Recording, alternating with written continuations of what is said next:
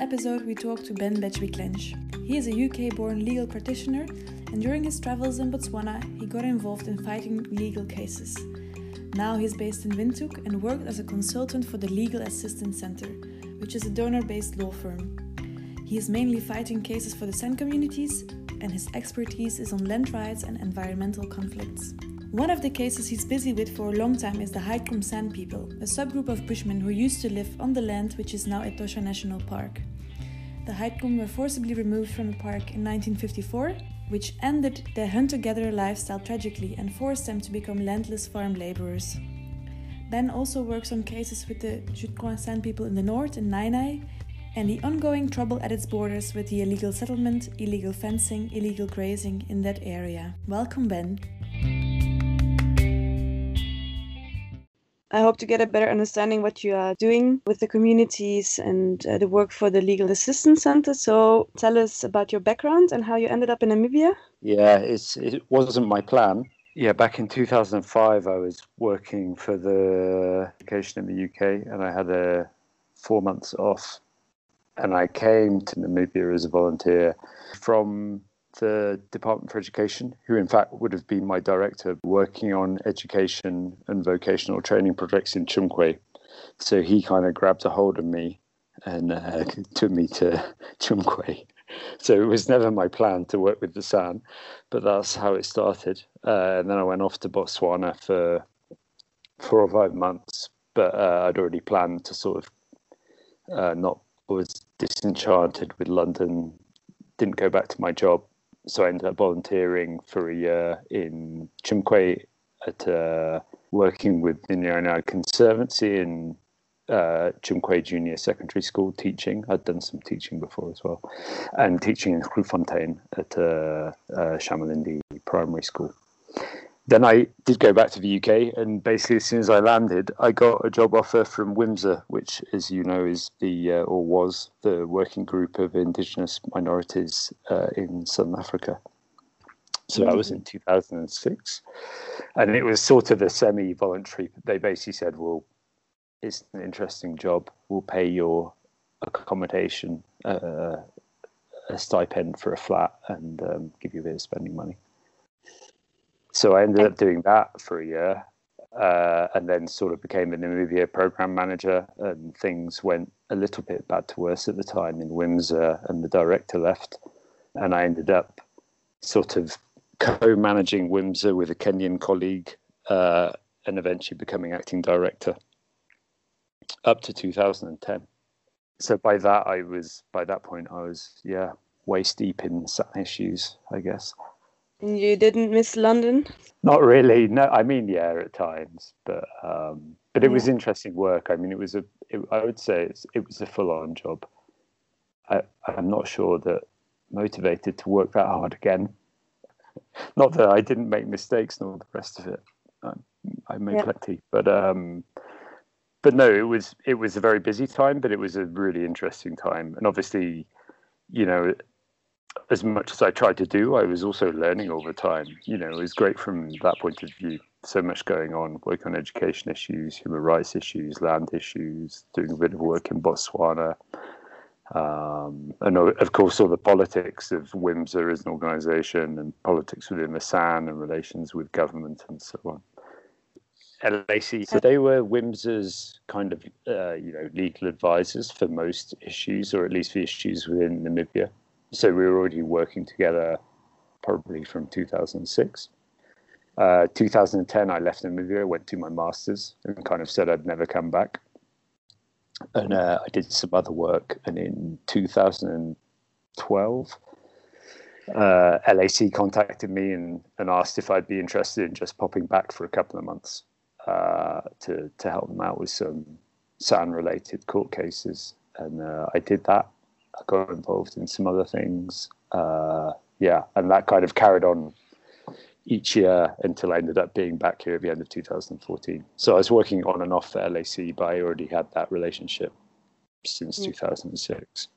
Yes. So they keep they kept on recruiting you from overseas until you, you stayed. Yeah, well, I hung around in the region a bit. I was in South Africa for a bit, and then I, I worked with some SAN issues in Zimbabwe as well. Wow. But it was a lot of bouncing around, and um, I mean, the Zimbabwe stuff was something I'd wanted to do for a long time, uh, but it it was sort of uh, how can I say, not necessarily a job of sorts, but trying to get something going. Um, what did you do there yeah. in Zimbabwe? I didn't I didn't know that. We ended up doing a report with the in partnership with the government uh, and, the, and, the, University of Zimbabwe and working with some local NGOs. But basically, I, I, wanted, you know, for a while had had this idea, which I still like to do actually in Angola and Zambia, of, of just doing a, a sort of in-depth report in partnership with some institutions like the government or or whoever else to to kind of you know, it's not like I was going to move to Zimbabwe and work a lot on SAN issues, but to make a foundation that other people could work off and also to broach the issue. You know, I think a lot of the time with governments, it's not, you know, the individuals we meet are not necessarily against working with SAN communities, but it might appear that way on the kind of state level. But, you know, by, by being there and working together, we can kind of open that door a little bit to make it easier for them to to engage with these communities. Yeah. Would you say that the Legal Assistance Center is something unique that Namibia has, so that should be in the neighboring countries maybe as well? Yeah, yeah, for sure. I mean, like any NGO, LAC has its ups and downs. Um, what I always say to people here look at what would have happened if it wasn't here. So, of course, there are some things that don't work out or that people don't dis- don't agree with. That's fine. But you know, if we look at what it's achieved and what would happen if those things hadn't been achieved, uh, then it you see how important it is to this country. Um, and you do have similar organisations in South Africa. Um, you know, the history of, of LAC is entwined with um, the Legal Resource Centre in South Africa, you know, and anti apartheid activities, for example. Um, and you have a similar organisation in Botswana, but perhaps it's maybe not not as con- contentious at times. I would say. The Legal Assistance Centre is it's, it's basically a public interest law firm, so it takes up cases that are in the public interest that can set precedent, uh, that can challenge, you know, the way administration in the country works, laws and policies, but can also add to laws and policies and so on. So it's really dealing with particularly with cases that will add to the sort of the common good or the good of communities or groups within the country. So, you know, it, it also works on issues, it's been very active in the past on HIV AIDS, um, LGBTI rights, you know, of course, like land issues, but not only for minorities and so on, uh, political rights. That's super interesting. And is there a specific team that you are dedicated to? Yeah, so I'm you know, I'm not a full time employee. I'm still in and out, but I, I, work with Land Environment and Development Unit, so LEAD, as it's called, um, and that's one dealing, obviously, with uh, conservancies with land issues uh, for the main part. Been most involved in this criminal case, which actually I mean, LAC supported the Conservancy and Traditional Authority in Nyae Nyae uh, to lodge this case with the police, but the, the case itself is a is a is a state prosecution, so it's in the magistrates' court. So they're represented by the state and not by LAC, but it, it's supported by LAC. And parallel to that case, there's a civil case in the High Court, which is going to appeal.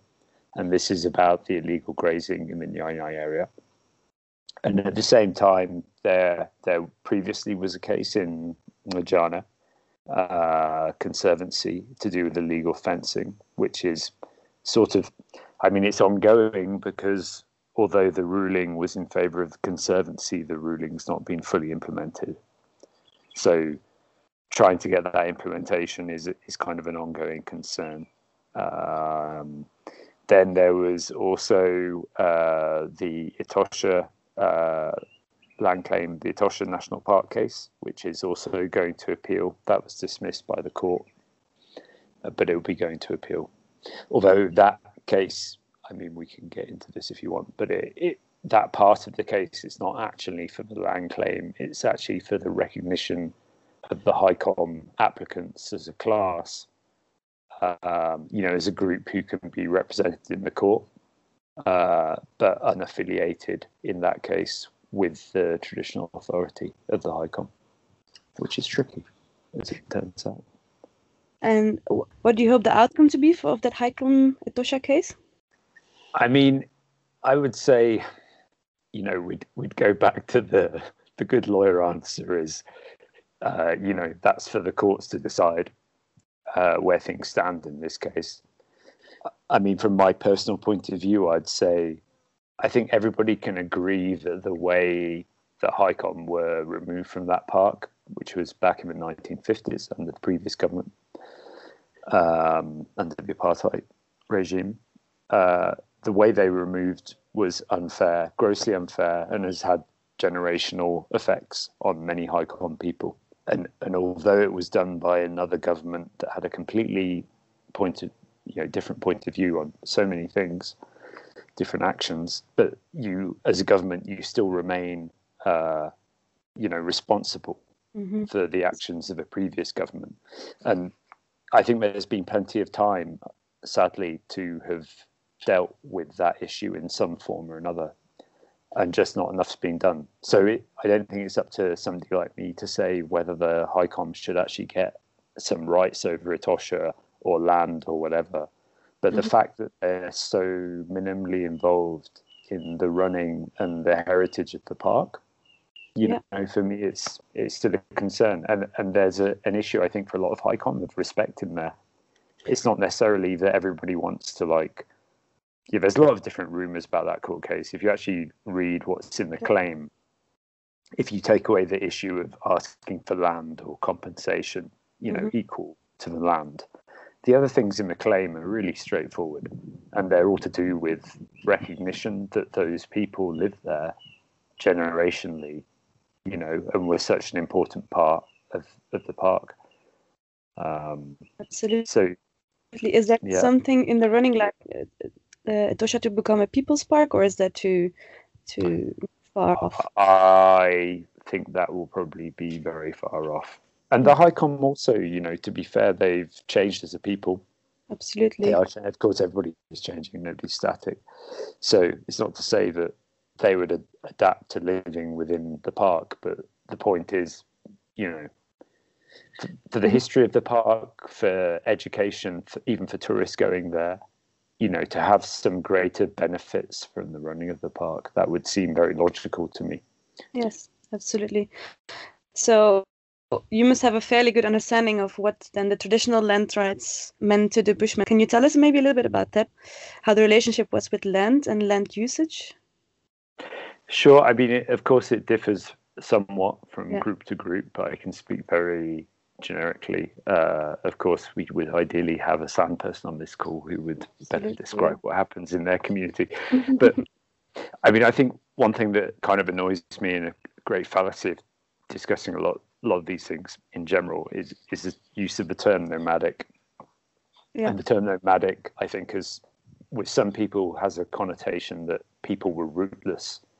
Uh, you know, it sort of negates the idea of land ownership. And you can go back to these colonial ideas of uh, of, of terra nullius. You know, the, the land belonged to no one, so we were able to come and take it. But but simply, as you know, the SAN didn't have those significant markers like fences and agricultural fields and livestock within certain boundaries that that actually underpin the basis of most of our land law. Um, you know, across the world, that underpins the basis of most of our land law. Um, so, using the land in a non-intensive way, where boundaries were understood between different families and different groups, but not specifically uh, marked you know this this has obviously been really problematic. And so in the past it's not that some people just wandered from place to place of course. They had territories which were associated with families uh, with different family groupings and then associated with the wider group. And there would be an understanding of exchange of resources between different families and their areas, and also between San groups and non-San groups. There were also, you know, there were, of course there was trade, uh, you know, for meat, for salt. Um, San people often, you know, probably traded for things like metal quite often. Um, so I think that that relationship of of ownership uh, of the resources has has kind of largely been lost in uh, in modern discussions about these things, and they're sort of seen as somehow like drifting and living off the land in this like ethereal way, when in fact it's it's a lot more real than that. I mean, if you went and crossed into a neighboring territory of a of a family from your group, but a different territory, and you killed an animal without permission and took the meat, you'd be in serious trouble. You know, people would go there and ask permission, and they'd share the resources. Like if you killed an animal, maybe you'd give meat, or you'd give permission to the other family to come into your area for another resource that they wanted. Um, so, I think it's not that far off from our own land uses, but somehow it's been culturally shifted to, to something else. And so you say that there was a sense of ownership, but was there also like a hierarchical structure? Again, I think it depends from group to group, but it seems like elders were consulted, but it wasn't necessarily. But but some of the groups were different. Like the Haicom seems to have had, um, of course, as you know, I should be saying Haicom, but my my uh, my, my given pretty bad yeah, they seem to have had some kind of leaders in terms of, you know, like a, an actual single leader in some cases. And I'm sure some of the other groups had that, but it, it seems more often than not it was people were consulted as to their knowledge. So, you know, somebody who made the decisions about hunting might not be the same person who made the decisions about where to move for water. Yeah.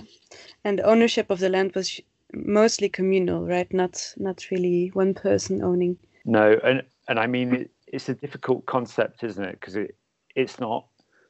You know, we you sort of buy a house and you have a wall in the garden. It's all very straightforward. Or you have a field, if you're a farmer, with a mm. fence around it. But but I think for most Sam, the concept of land ownership it, isn't there in the same way. It was a concept of like the loan or usage of resources in a given area which were upon the land.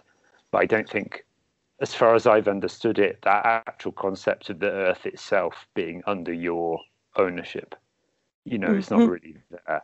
It's yeah, like you get to use the trees and the honey and the the wild yeah. animals in a certain area that are under your jurisdiction. But yeah, yeah. a different concept yeah it's and it's also difficult to to obviously explain and to to deal with this matter in a yeah in a sense for other people to to understand sure and just just going back to what you were saying about communal ownership as well you know that that's a, a big challenge is the fact that although of late in the world group rights are becoming a little bit more widely recognized you know through various international law and some national law it, it's like we've lived in a in a kind of legal framework that has has been about mainly about individual rights and individual ownership.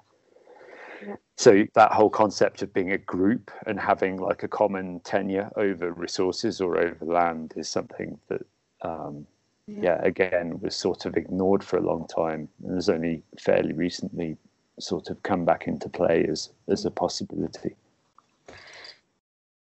Well that's a good thing that it's being that it's starting then. So but the loose lines of of the of the land have obviously been an open invitation to many people and it's actually up until today really a threat still to the land of uh, many San groups. Let's maybe take the um, the Ju/'hoan, excuse my clicks as well as an example. Um, because there you have had many cases right with uh, illegal fencing illegal grazing what's sort of happening there around Nyae Nyae yeah, I mean, in Nyae Nyae, you just have this sort of continual attrition. It, it's a very difficult situation because, you know, as you'll know, the Nyae Nyae Conservancy is communal land, and that falls under authority of the of the conservancy, who have a management plan and a committee, and of the traditional authority, who get to grant access and usage rights to people who want to, those permissions in the area. And at the same time, you're you have a town in the middle which is growing steadily, I guess. Um, still small, but but it definitely is growing. And within the town, that's a municipal area, and anybody can come and settle there. But but the resources within the town, including employment, are, are very sparse. So of course, you know, we already have a situation where people in the town are owning cattle, which are going out and grazing within the communal area beyond the borders of the town. They're collecting firewood. Um, I mean, there's definitely poaching going on. Um, and then added to that, you have neighboring areas where you have kind of expansionist farming in the north, uh, in Kavango region. You also have uh, timber harvesting as well, and then you have these sort of uh, for sort of still reasonably pastoralist or farmer communities to the south who have, frankly, in many cases, overgrazed a lot of their areas and are kind of pushing for for grazing land, especially during times of, of drought. So there's immense pressure. Mm-hmm. Um, there's pressure on on the land from these different groups from within and from outside. And it and it's a running it's kind of a running fight basically to to try and keep control of that. And of course the the relationships are also very complex because it's not to say that just because somebody's from a different group and doing these things that they have a bad relationship with the community some of them do have a bad relationship with the community and some of them are definitely breaking the law in, in pretty bad ways. But others you know maybe have closer roots and beneficial relations. So you know it's not so black and white that we can walk in there and, and kind of draw a line. No of course not. So how do you mediate in these conflicts? Like maybe explain a little bit the process. So you're informed with with a sort of a conflict or an issue and then how do you how do you have to deal with this we haven't been doing a huge amount of mediation in a way because mediation would sort of imply that you're coming to an agreement. It's more a process of warning people, not warning is the wrong word, but informing people. You know, yeah. on the one side as to their rights and as to how the law stands, and on the other side to where the boundaries are, you know, physically and in terms of the law. So there's been a, a long process of of giving information, of marking areas, uh, of having community meetings, of having meetings with other traditional authority leaders, of having meetings with people in government. Um, and and it has to be. I, I mean, one of the reasons why I quite like doing this work is we're not actually, you know, in terms of the work with LAC, we're not trying to push for something that is different to what's already there. All we're doing is trying to implement or have the national law be implemented. Because if that national law was was adhered to, most of these problems wouldn't really happen. And and you know my obvious ex- explanation to people is well, you know if you don't like the law, then you should go and petition your MP uh, or speak to the ministry or and discuss it and see if you can resolve it in some way. But as it stands, if the law's there, mm-hmm. choose what we choose to apply or not. Yeah, absolutely. Yeah, and so you had recently a big case um, also in that area. I guess it's locally maybe a big case, but we'll see what happens with it as we still haven't had an answer. Actually, it got delayed again till November. It's been going on for so long. I think probably in 2015, 14, maybe end of 14 and into 15, we started LAC was requested by the traditional authority and by the Nyae Nyae Conservancy, so it's a quasi traditional authority. Um, this issue of illegal grazing, that they were seeing a lot of cattle in the area within the Conservancy didn't see members or the community at large. So we started looking into that. And part of that's been, as I've said before, like activities. So um, getting the conservancy and the traditional authority to promote information to the community through radio, through meetings, through posters, you know, to provide guidance as to what people are and are not allowed to do. We've also made physical measures. So, for instance, I've gone round with guys from the Conservancy with uh, paint and uh, walked borders of the town, of the municipal area that I, I, mentioned, and mark those borders. And we've also on roads put up signposts showing those borders so that people can't claim that they don't know, you know, where the town uh, ends and the Conservancy begins. And at, and at the same time, we did investigations. What we started doing, I mean, there's no real clear way of how you deal with uh, identifying illegal grazing. So we we we basically went out on patrols and we looked for cattle, and we take photos of those of the ear tags. So so cattle in Namibia they're registered. They're they're actually very good at registering cattle here with the veterinary services in the, within the Ministry of Agriculture, and so the the cattle get an ear tag fairly early on, uh, and it's got a unique identifying number on it. So we'd take pictures of those. We'd also take GPS readings of where we took those pictures. We'd count the number of cattle in the area, um, and, and, we'd make those records and, and into reports. And what we ended up doing later was filing charges against people who were, let's say, repeat offenders, where we'd identified multiple instances or or higher numbers of cattle that were further from the town, so kind of deeper into the conservancy, where you couldn't say, "Oh, it's just hundred meters away" or whatever. These are cattle that were sort of four, five, six, seven, eight, nine kilometers from town. Um, and we yeah, under the Forest Act, we um, it's also a community forest area. So basically, you could prosecute under the Communal Land Reform Act or under the Forest Act, and the Forest Act has uh, higher penalties. So we uh, or, or the the traditional authority and the conservancy um, open cases against these people uh, with the police, and that's the court case we're dealing with five years later.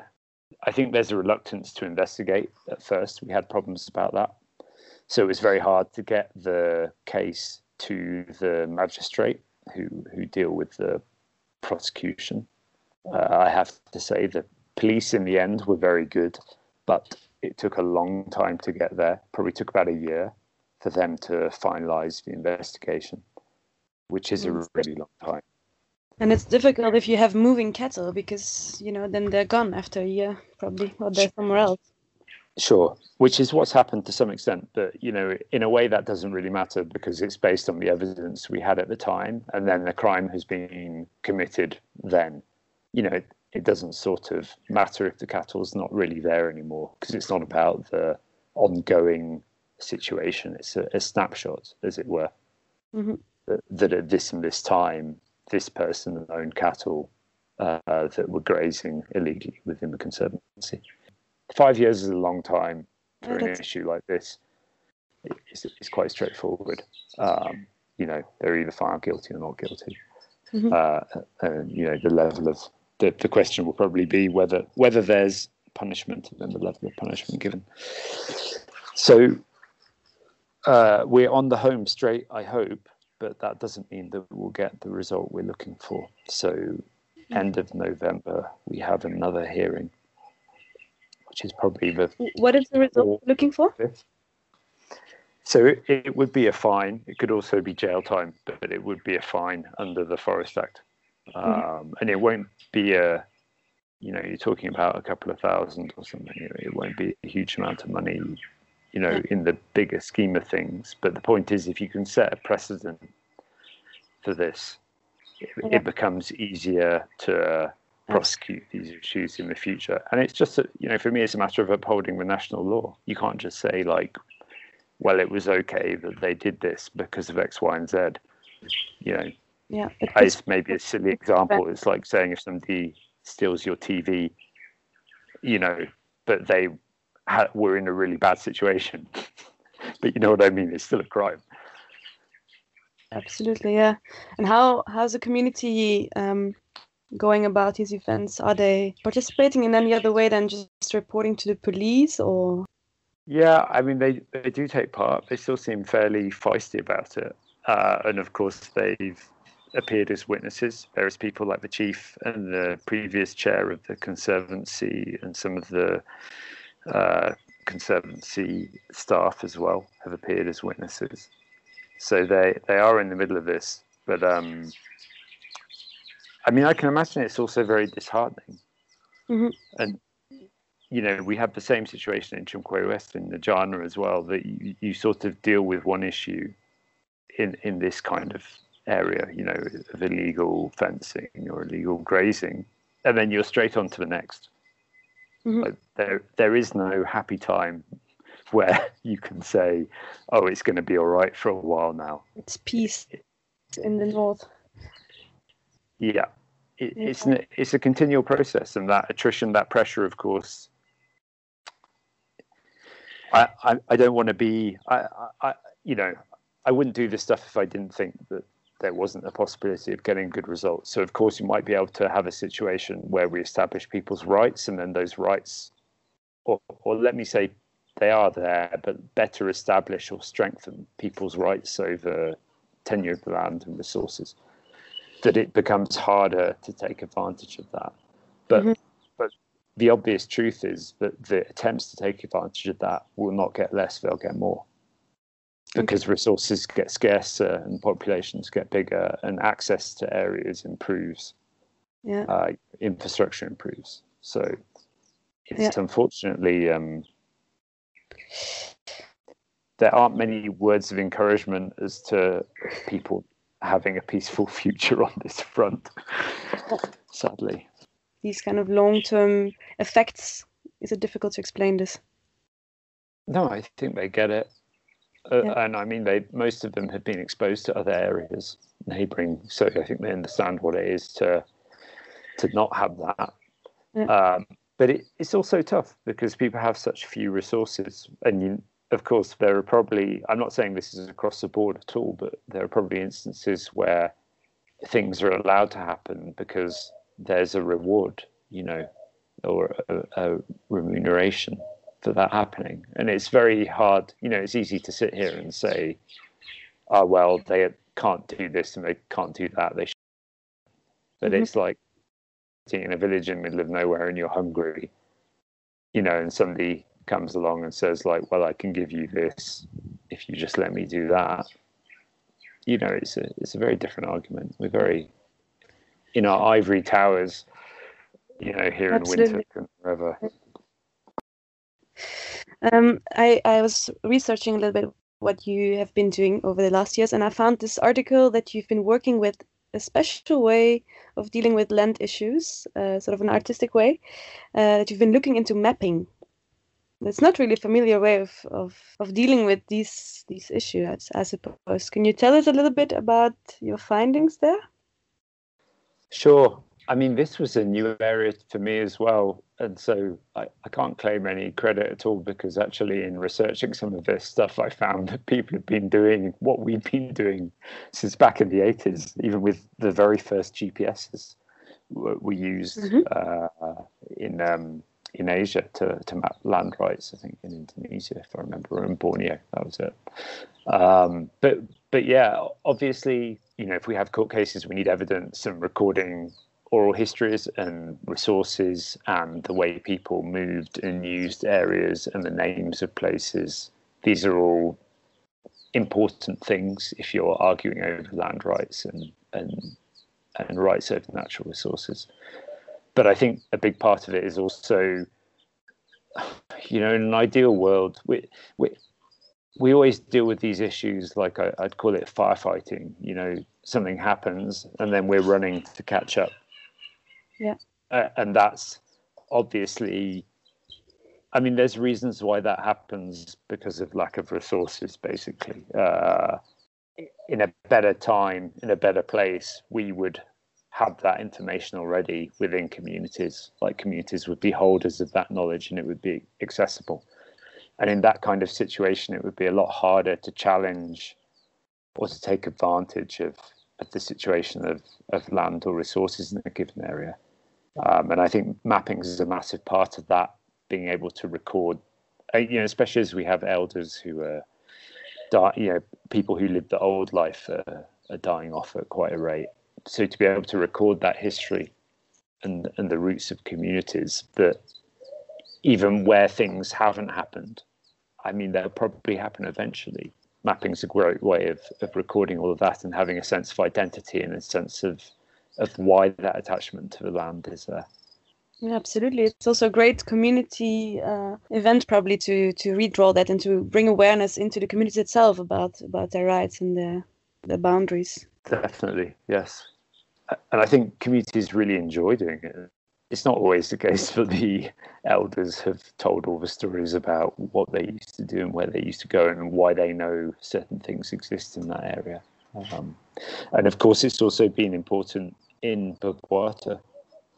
Um, and, and long ago, LAC worked with the community and with some organizations in Botswana, you know, to document some of that traditional knowledge of being in the area. And some of the elders could show how, uh, you know, even areas that they don't access anymore, they understood what trees were there, you know, major landmarks, what they'd been using. So it shows that kind of generational existence in an area. Mm-hmm. Absolutely. So in Namibia, there's actually a couple of different land types that uh, the San communities have been resettled or given. There's a communal, there's a resettlement farms, and well, you have commercial land as well, and then you have, uh, I mean, you have state land in terms of protected areas, and of course in Namibia we have the uh, the situation of Bwabwata National Park, where you have people actually living within the park. How how is it working out with them living in the park? Yeah, it's difficult. it's really difficult. What are what are the difficulties there? I think a lot of people. I mean, I can only talk for the Kwe. There are other communities within the in the park, but the majority are Kwe, and those are people I've worked with. Uh, and I can say that most of them seem to support having the national park there, and they feel that attachment to the wildlife uh, and to the area. So it's not that they want it commercialized or whatever. Uh, but at the same time, it's kind of difficult to limit, you know, the, the sort of normal development, economic development of, of people and their access to, to businesses and so on, and being able to, to have certain economic activities yeah, and there's not really mm. any compensation for that in particular. There's quite limited development in the area. Of course, they have some trophy hunting contracts and they've got some tourism contracts coming up. But if you think about the income kind of per person in the area that that stuff generates, I mean, it's not that it's bad, you know, it's good, but it's it, it's not very much per person in the area.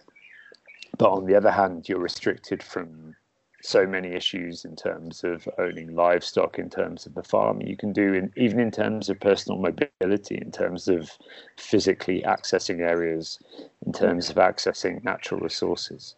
Those limitations are there, and I, I'm not disagreeing with all those limitations. I mean, if you agree that the park has to exist or should exist, then there's also certain issues of of park management that, that need to go on there, which will you know mean that some areas are going to be called wildlife areas and you can't have people wandering around. I personally don't have a problem with that. But where you're asking people to sacrifice for that, they should be compensated. Yeah.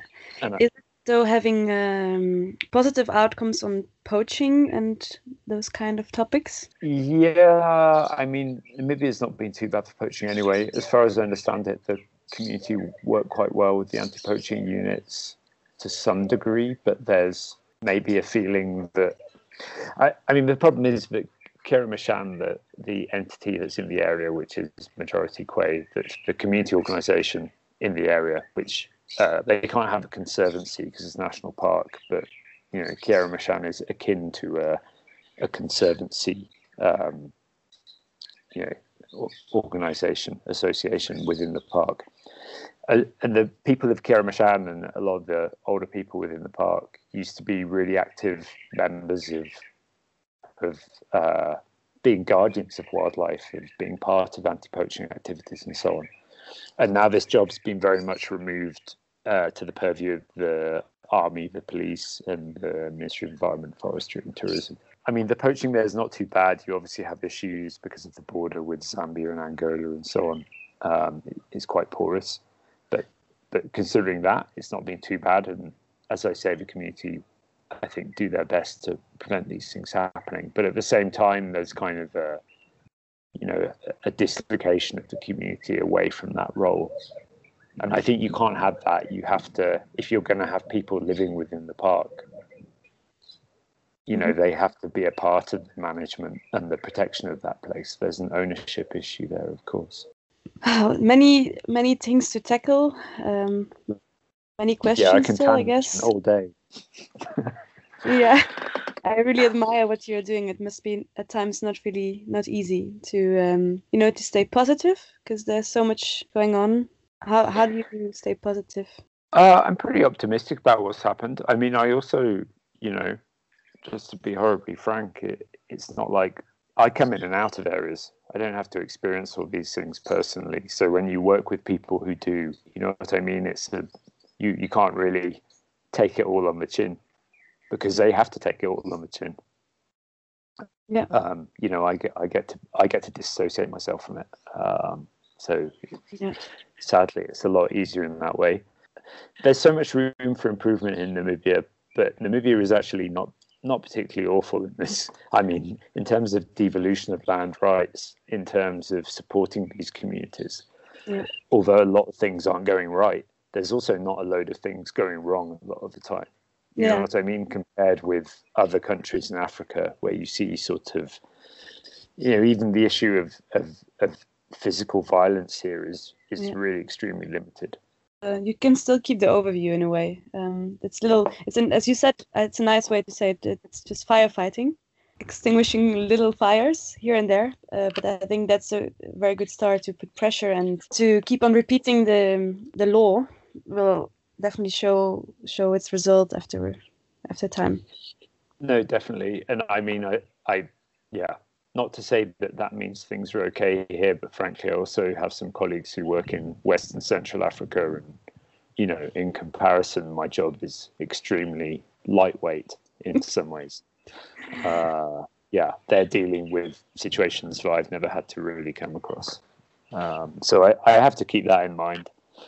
And yeah. as much as you're familiar with Nyae Nyae, and as much as there's problems there, also if you look at the fact that okay, beyond those problems though, there are indigenous people there who actually have you know a, reasonable basis for their land rights and resource rights in the area and have a a reasonable amount of freedom in exercising those i mean sadly that is an unusual and an amazing thing in today's world that's true i would say that's a beautiful note to end uh, this inspiring talk thank you so so much for your time and your knowledge uh, that you shared here today.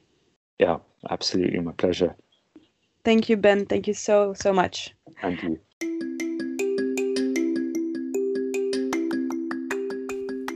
This was Our Common Ancestors. If you liked the podcast episode, know that we will keep on sharing audio stories you should hear. You can subscribe on your favorite podcast app.